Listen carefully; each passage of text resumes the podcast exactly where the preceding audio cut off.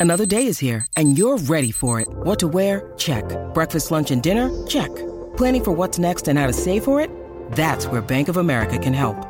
For your financial to-dos, Bank of America has experts ready to help get you closer to your goals. Get started at one of our local financial centers or 24-7 in our mobile banking app. Find a location near you at bankofamerica.com slash talk to us. What would you like the power to do? Mobile banking requires downloading the app and is only available for select devices. Message and data rates may apply. Bank of America and a member FDIC. 630 CHED Inside Sports with Reed Wilkins. Weekdays at 6 on 630 CHED.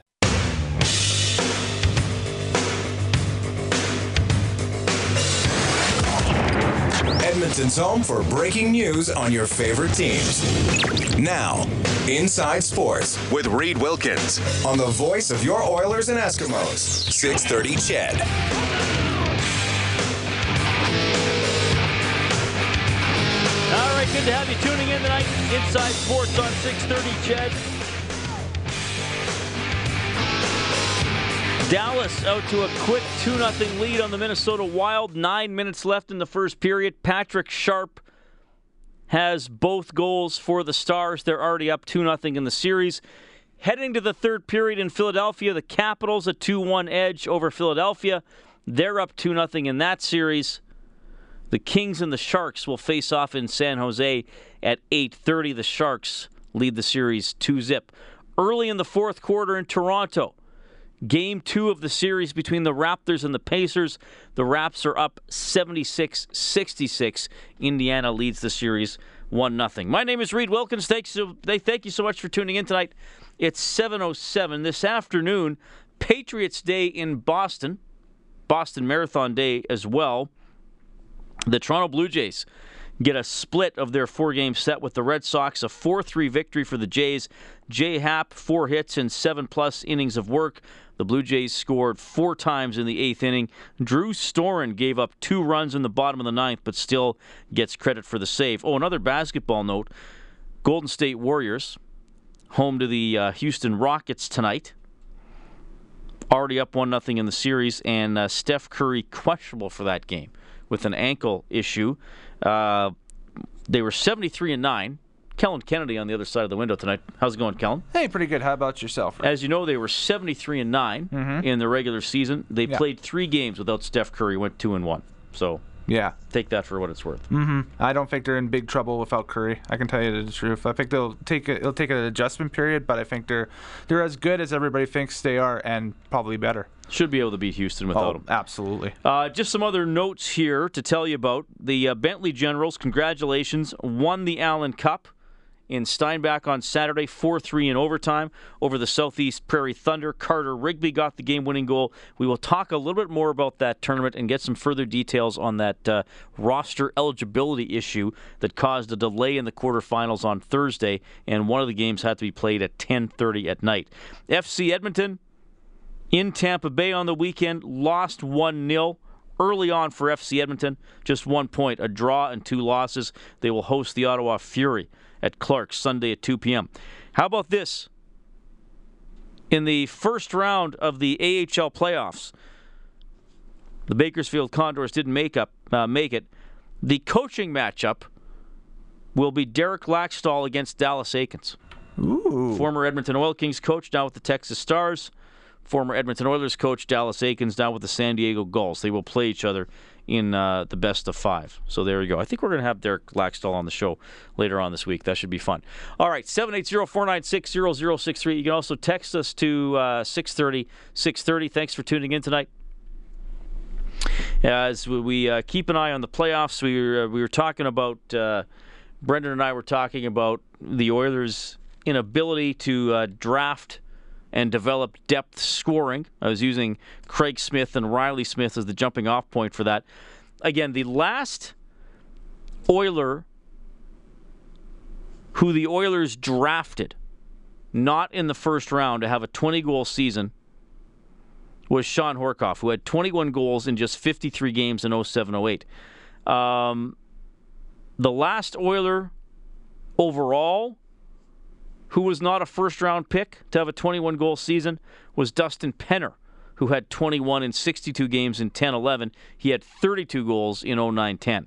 So I didn't count him because the Oilers weren't the ones that brought him into the NHL, though that was a guy who wasn't a first round draft pick who had pretty good seasons for the Oilers. So, yet another thing to keep in mind as we move forward with this team. And, I wonder how, you know, I wonder what Peter Chiarelli is sitting there thinking about how he sees these lines being put together and how Todd McLellan sees these lines being put together.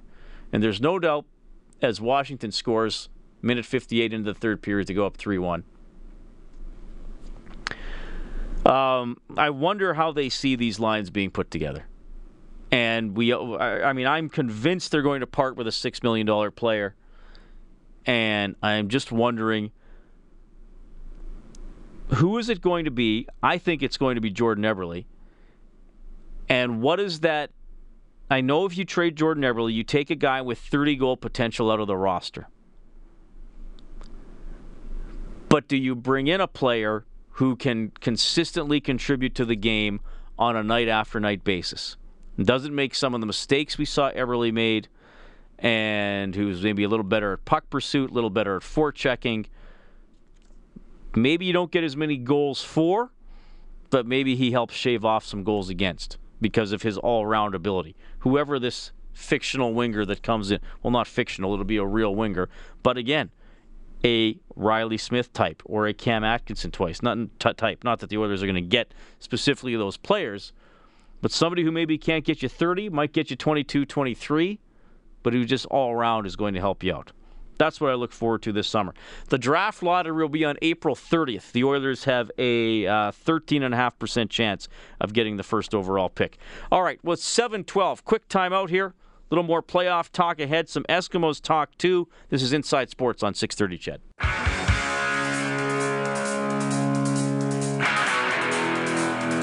This is Inside Sports with Reed Wilkins on Edmonton Sports Leader, 630 CHED.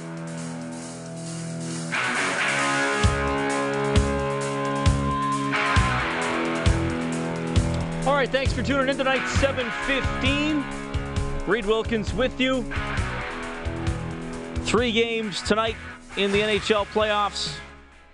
Tomorrow, big one on the schedule in Nashville. The Anaheim Ducks trying to avoid going down 3 0 to the Nashville Predators. Definitely a result I did not see coming as the Predators take the first two games of this series 3 2.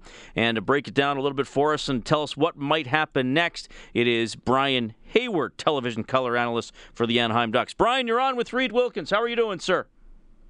I'm doing very well, thank you. Yeah, thanks for making time for us. I I, I know you probably had a busy uh, a busy travel day, so we appreciate you you fitting us in. And uh, yeah, I mean, I I don't know. I'm looking at this and I before the series, and I thought, well, Anaheim sure put it together after a slow start. They can win all types of games. Uh, you know, Nashville's a good team, but I wouldn't call them a great team. And uh, everything that I thought would happen pretty much has gone the opposite way, Brian. I don't know if you're in the same boat or not. Well, I, I, didn't think it was going to be um, an easy series for Anaheim, but I, I did expect that the Ducks, um, you know, really had a good chance of prevailing here. And I think I don't think this is over yet. Um, one thing about the Ducks this season is that they've they've dealt with a lot of adversity. They had the terrible start, and they've had some pretty significant injuries, but they've they've managed to find ways. But now they've they've got a big challenge ahead of them. But I, I can tell you this much: in traveling with the team from Anaheim to Nashville today, I don't think anyone feels like it wasn't a subdued mood at all on the team charter. I mean, I, I think they're coming here expecting to win at, at least one and and hopefully two.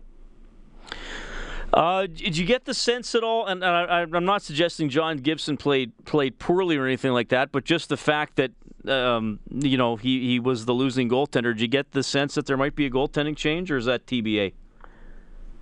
Um, very well could be. Has not been announced yet. Um, I, I would almost expect that there will be, based on the way you know things went during the regular season, where um, you know it, it was rare after a goaltender lost that he would get a, a second start. And you know, Boudreau kind of said going into the playoffs that he was fully expecting that he would be using both goaltenders. So I would be surprised if it wasn't Frederik Andersen in game two.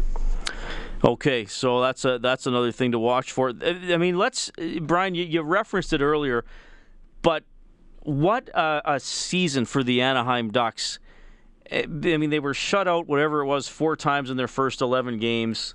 Uh, quite frankly, I think they were behind the Oilers for about the first third, almost the first half of the season, and then now there's a huge separation before these teams.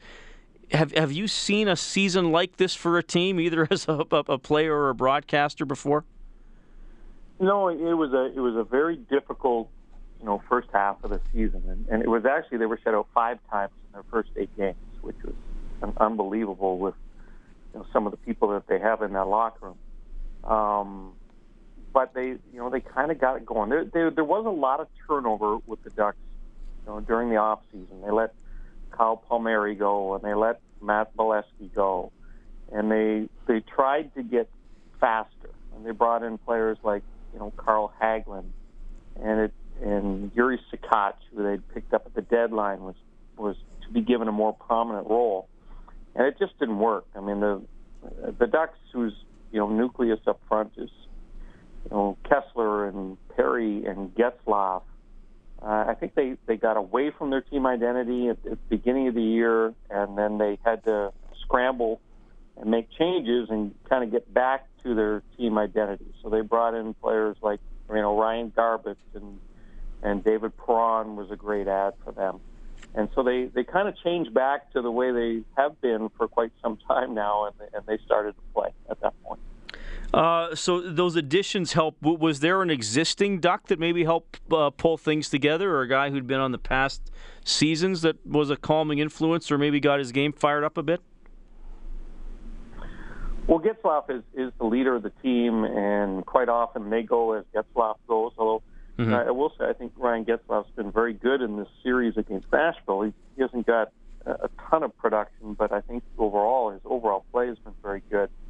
Um, in the month of February, he was the best player in the in the league. You know, he was named Player of the Month for the month of February, and and and he was just dominating games. So, you know, when Getzlaf goes, this this team is a an awfully awfully good team. They, they've got some really nice complementary parts, but but he's the key, and always has been. And uh, you know, I, I would expect, you know, looking forward to tomorrow night's game, that Ryan Getzlaf will be you know, the best player on on the Anaheim roster for sure. Brian Hayward joining us on Inside Sports, analyst for the Anaheim Ducks, who face Nashville tomorrow night with the Predators leading the series uh, two games to nothing, 7-21. Inside Sports on 6:30. CHED Washington still up 3-1 on Philadelphia. 13 and a half minutes left in the third period. There as the Caps try to go up three games to nothing. I, I, I gotta uh, ask you here just to just get off the playoff series topic a little bit, uh, Brian. I, I got to ask you about Patrick Maroon, who came to the Oilers and has become an extremely popular player. He wound up with more points as an Oiler than he did as a Duck this year, despite the wide discrepancy in games played. Uh, I mean, just tell me a little bit about Maroon at his peak. And uh, I guess the follow up to that is why the, the Ducks, in your mind, were willing to part with him. Well, I, I think Pat is, first of all, he's incredibly well liked guy at teammates level. And, you know, he fights and he goes into the dirty areas, and and and I know that that's something that the Oilers were looking for to to add that kind of element to their roster. Um, Pat got off to a real slow start with Anaheim. I, I don't think he was in terrific shape when he reported to training camp, um, and he wasn't the only one, by the way. I, I think Anaheim had had you know this this was a team in Anaheim that had lost three consecutive game sevens at home, and I, I think all of the players not all of them, but a lot of them took the approach that you know it doesn't really matter what happens in the regular season. We're good enough that we're going to be a playoff team, and it really just matters what we do in the postseason. And it showed that they weren't ready to start the year. And you know, General Manager Bob Murray has said this many times, and this is the way he feels about this season. Um, and you know, Pat was just a, a guy that, for whatever reason, I, I think had kind of lost sight of what what he had worked so hard to get. To, you know, to to get to the front of the net, to to be a physical presence every game. And I, I'm sure the trade for Pat was a big wake up call for him because, like I said, a, a well liked player and when he's playing at the top of his game, I think he's a valuable commodity. We've had you know, similar type players to Patrick Maroon. Um, you know, Dustin Penner, when he was playing well, was similar. You know, similar frame and, and soft hands around the front of the net. But Pat brings a little bit more because he fights and, and he's grittier.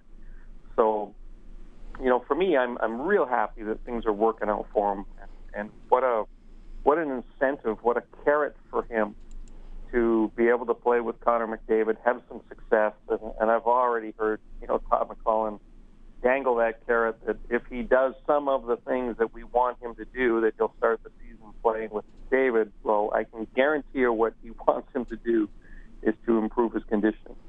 And if he does that, you know, he can make himself a lot of money by playing with a guy like that for sure. Yeah, no kidding. He did a good job.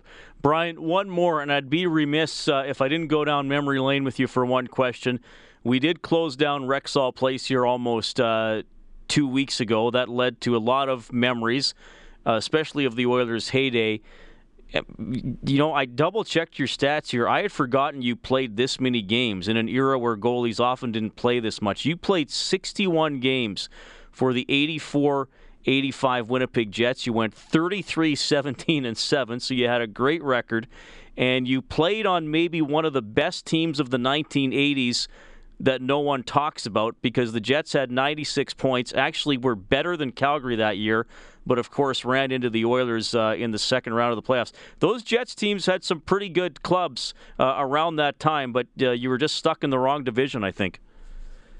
Yeah, we we had uh, it was a kind of interesting dynamic back then. We could not beat Edmonton. They swept us every year. We didn't win a playoff game against them, and and yet Calgary had some success against the Oilers, and we had all of our success against Calgary. We would we would own them during the regular season. So it, it was it was funny between those. All three of those teams were good teams, with Edmonton being a step above, of course. Um, but I'm I, I share no fond memories of Rexall. I'll be honest with you. they could burn that place to the ground as far as I'm concerned. I uh, I just all I remember is the red light going on all the time. So uh, you know I, I know in Edmonton I'm excited to see the new building and uh, and and what that brings to the city. And I, I know everyone around the league is pretty darn excited to see the new building too. Brian, thanks for making time for us. I think you're in for some good games here still between the Ducks and the Predators. Have fun tomorrow night, man. Thanks so much. All right, we'll take care. That is Brian Hayward checking in tonight. Yeah, former uh, Winnipeg Jet in the mid 80s. Pretty good goaltender. Played on a very good uh, 88 89 Canadiens team as well. Still played 36 games, even though Patrick Roy was the main guy that year. 726, another goal for the Capitals. They are up 4 1 time winding down in Philadelphia. The Capitals on the verge of taking a 3 nothing series lead. The Wild get on the board. Chris Porter scores. Dallas up 2 1 after one. Kings and Sharks still to come. Up next on Inside Sports, a story we've been following for a few days. We will uh, shine a little more light on it, try to get some answers from Jamie Salm, senior chair of Hockey Alberta, about what exactly happened with that big roster mess at the Allen Cup in Manitoba.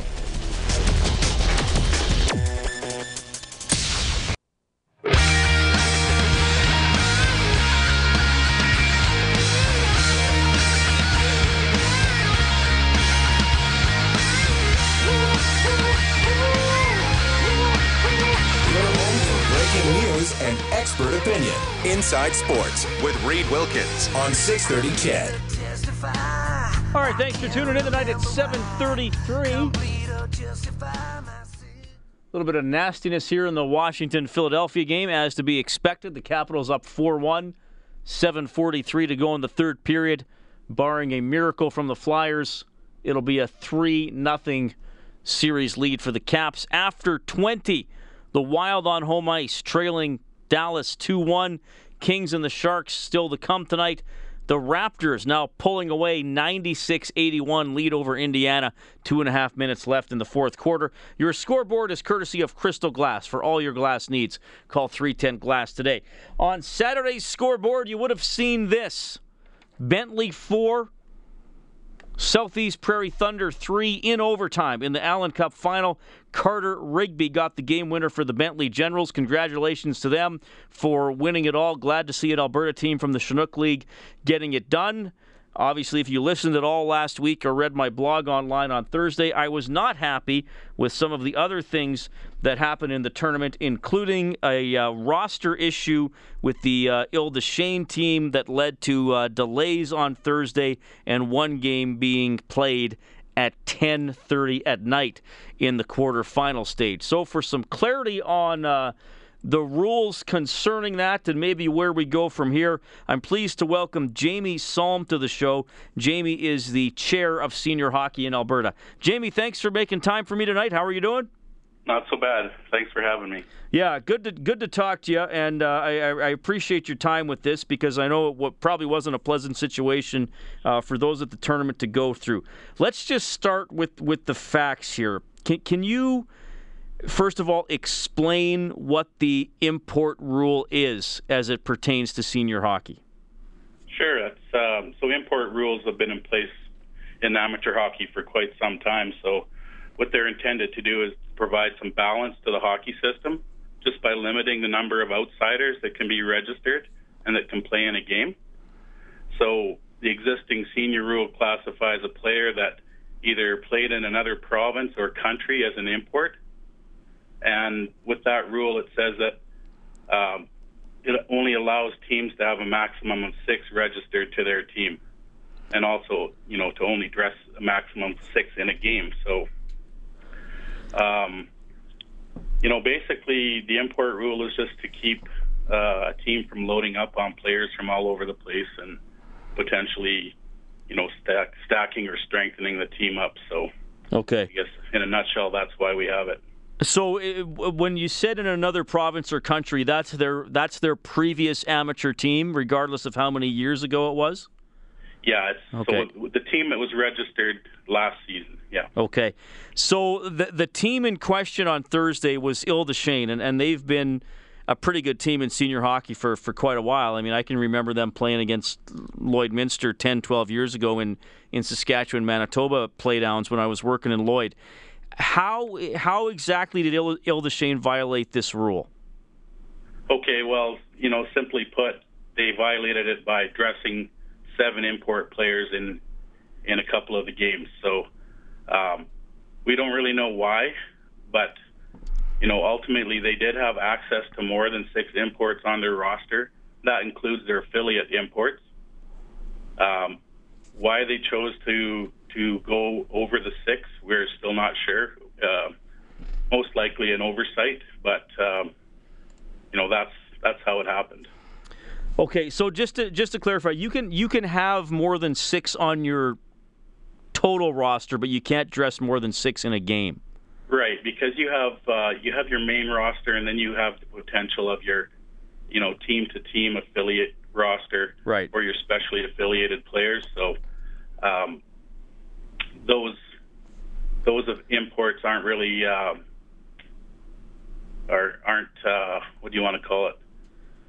Added into the six that right. if you just had a regular roster you'd only have six allowed. Okay. You can have another six potentially with your affiliate roster. Now were these Ile des Chenes players? Were these the guys from Kenora that lost their team or is that not relevant? Uh, there were a number of Kenora players that lost, that were on a, their team last year, and of course they didn't form this year. Yeah. Okay. I gotcha. Um, I, I guess my my question, Jamie, is is this all kind of hit the fan, for lack of a better expression, on it seemed to me Thursday afternoon, shortly before everybody was ready for teams to play hockey. Why wasn't this violation that they'd used seven guys pointed out earlier in the tournament, and, and couldn't have just been dealt with before or after one of the earlier games? Right. Good question. So, you know, anybody who has knowledge in the Allen Cup knows there's a uh, a pre-tournament meeting that takes place where all the the branch reps and team officials gather in a room and go over the rules and you know kind of review rosters and et cetera. So um, at that time, all, I guess all we can really say is uh, it was missed there, um, and it was caught on that questionable date on Thursday. Um, basically, somebody, it wasn't another team, but it was caught internally where uh, we just realized that there were players that, you know, were identified as being uh, outside of the the jurisdiction, you know, last season, being the, some of the Kenora players. The names stood out and raised a bit of a red flag there. So uh, that's what basically halted everything. Okay.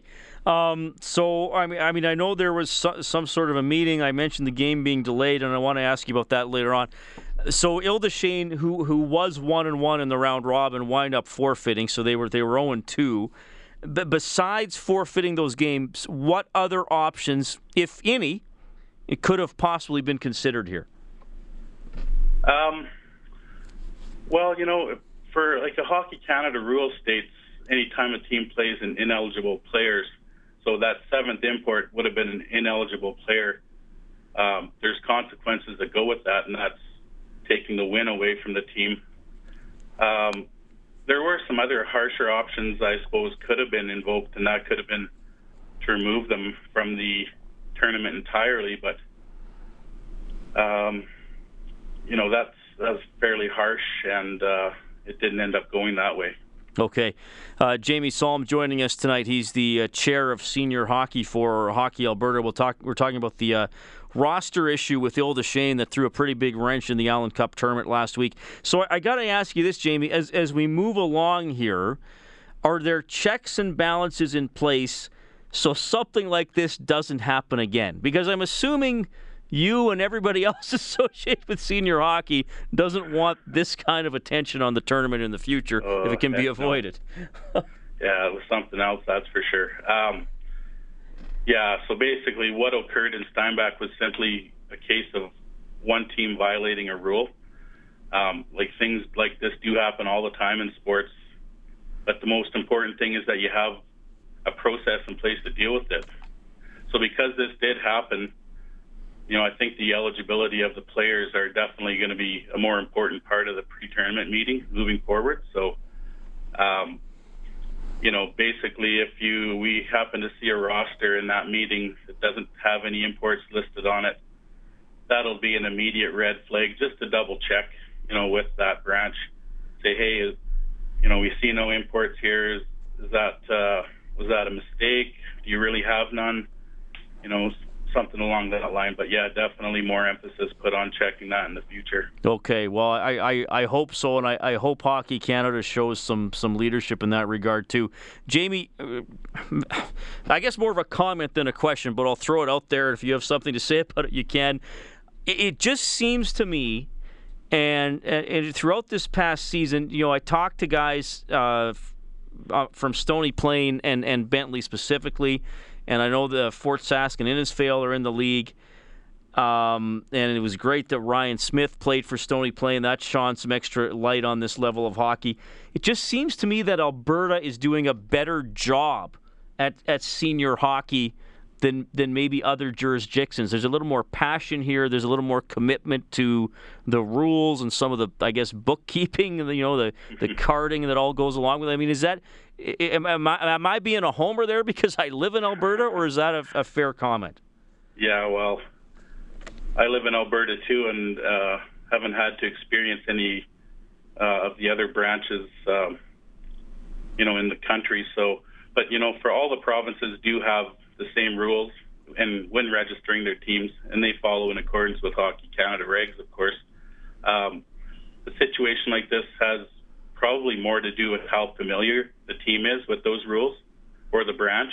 So, you know, at any given time, you change staff, um, new people come into play, you know, things like that, where they're just maybe not as familiar as some branches are with those rules. So, um, I would say, yeah, Alberta is definitely doing a better job. Uh, and that's not to throw the other branches under the bus or anything, but uh, from what I gather, I've been involved with Hockey Alberta for a number of years, and uh, it just seems that they really do strive to be able to thoroughly understand the regs and follow the regs um, as they're written. So, all right, well that that's good to hear. And I guess my, my, my last question is I'm laughing on, on the day I was like just furious about it. Could could something have possibly been done on Thursday so you didn't have to play a game at 10:30 at night? Because unfortunately, Jamie, a, a lot that's what a lot of people are going to remember from this tournament. That's the, the the, the the fun fact that isn't so fun, I guess. Right. So you have to understand from being there and looking at the uh, host organizers' faces when all this is going down. It's like you can see the anguish and the and the sadness that's going on inside their minds, right? Because they're this is their tournament and it's being altered like this, you know, at the last minute. But really, uh, in a situation like this, you know, what were the options? Um, you so this the game was delayed. Uh, it was about 5:30 or so, roughly, when you know decisions came back so the game was already an hour and a half behind schedule. Uh, we realized that Ile-des-Chênes was bumped down in the standings, uh, which basically changed the whole schedule of teams who would be playing.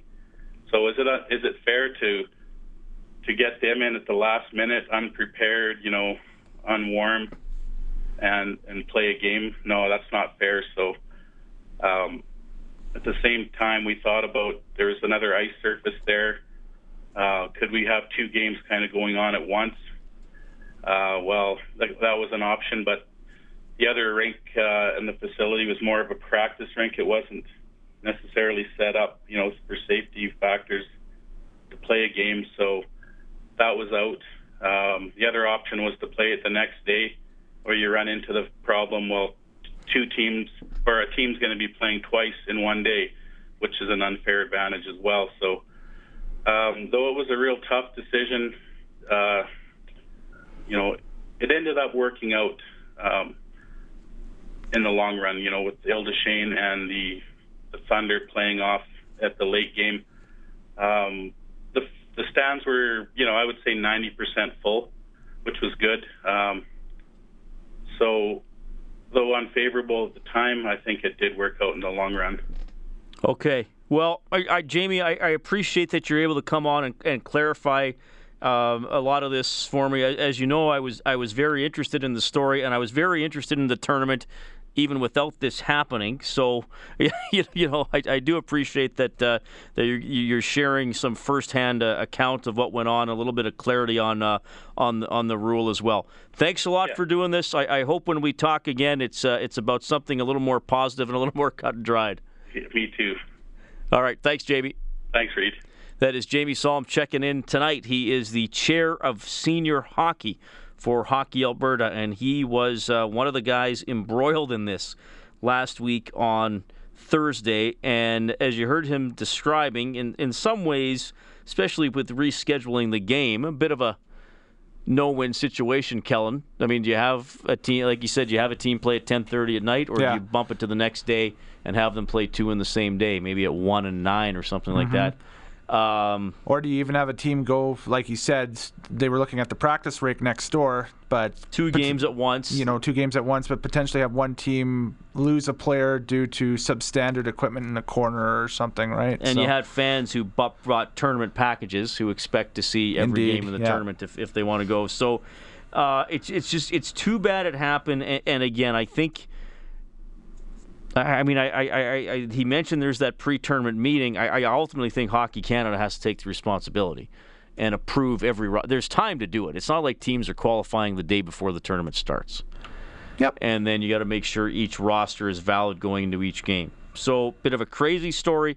Turned out to be a positive story for the Bentley Generals. They won the tournament in overtime. It is 7:48. I'm looking at some very sad faces on the Philadelphia Flyers bench. I'll tell you why when we get back. Hi, this is Ryan Nugent Hopkins from your Edmonton Oilers. You're listening to Inside Sports with Reid Wilkins on Oilers Radio 630 CHED. As Ovechkin wakes his way down the slot, kicks it back to Carlson, a four on three. As Carlson scores! Center point shot for number 74. Burying it against Mason. Three power play goals on the night. It's four. One. Washington. John Carlson with his third goal in three games in the series. And the fans heading to the exits. A chance to go up 3 0 stands just minutes away. And it is now done. 6 1. 6 1. The Capitals ring up the Philadelphia Flyers to lead the series 3 0. How about this? The Capitals going 5 for 9 on the power play. 5 for 9 with the man advantage. It started great for Philly. First minute of the game, Raffl scored. Yeah, not so good after that for the Flyers. Some uh, nastiness in uh, this one. I'm just watching uh, Bellemare hit Orlov from behind here on a replay. Orpik left the game earlier on a, I would say, a mostly clean hit by Ryan White. Maybe a little late, but it wasn't a headshot or anything it like that. It was clean. It was clean. So uh, Philly's in trouble. Now, if the shoe was on the other foot and had, and had Boston snuck in, I know it was pretty uphill for Boston. Would Boston have this much trouble with Washington, or do you I think it'll be a better series? Uh, I think Washington's very good. Yeah, I picked Washington to win the Stanley Cup before the season, and I'm I'm sticking with them in the playoffs. All right. Um, I mean Boston. I mean Boston finished behind Philly, so how, how I mean teams are made up. Well, are they made up that differently? I don't know. But uh, I mean, Washington's got them now. Yeah. But, by the way, uh, Minnesota's tied it up here. Ooh. Minnesota has tied it up uh, about six minutes into the uh, second period against Dallas. It is now 2 2. Erik Haula gets the goal. Started quickly in this one. For Dallas, Sharp scored at 26 seconds and he scored at 4:10. Porter and Haula have come back to get the goals. Uh, Devan Dubnyk not pulled after uh, allowing those two goals early. He has faced only six shots. Two of them went in. The shots are 15 6 for Minnesota. So clearly they uh, woke up after a slow start. So Minnesota trying to stay afloat in that series. Uh, frustrated fan says, uh, I was hoping you would ask the Hockey Alberta guy what happened with Bentley losing two points this regular season for an ineligible player. Uh, I believe they actually lost four points for an ineligible player. Um, yeah, they used an ineligible player. So I don't know. Uh, yeah, frustrated fan. It's, you're right. Bentley, here's my point. By the time you reach the roster deadline in January and then actually go to the Allen Cup, things should be straightened out, and Hockey Canada should be involved, right? Um, Bentley lost point. I mean, look, I, I don't put the Chinook League regular season on the same level as the Allen Cup. I don't. And sometimes you're adding guys, you know, you're subtracting guys in season. You're not sure how your team is looking.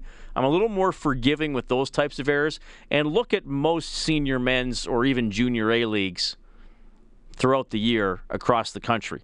A lot of teams have to forfeit because something goes wrong. But by the time you are in the Allen Cup, you should know it your provincial association should know it, and Hockey Canada should know it. So, frustrated fan texts in says it happens more often than you think, Reid. Well, no, it doesn't. I know it happens a lot. I covered Junior A, I covered Junior B, I covered Senior. I, I know stuff goes wrong. It should not go wrong in the national championship tournament because there should be enough people overlooking it that it's it's preventable and you, it, it doesn't get exposed right before a quarterfinal game. That's that's my point.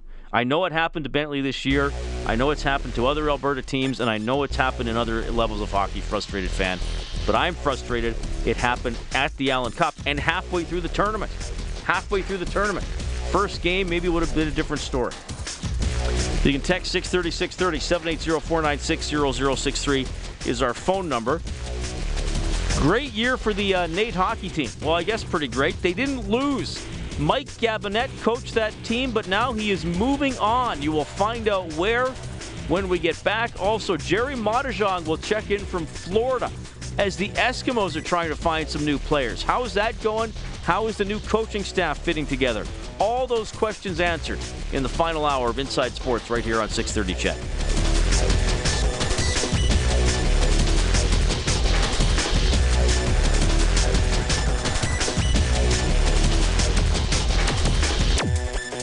630 CHED Inside Sports with Reid Wilkins. Weekdays at 6 on 630 CHED.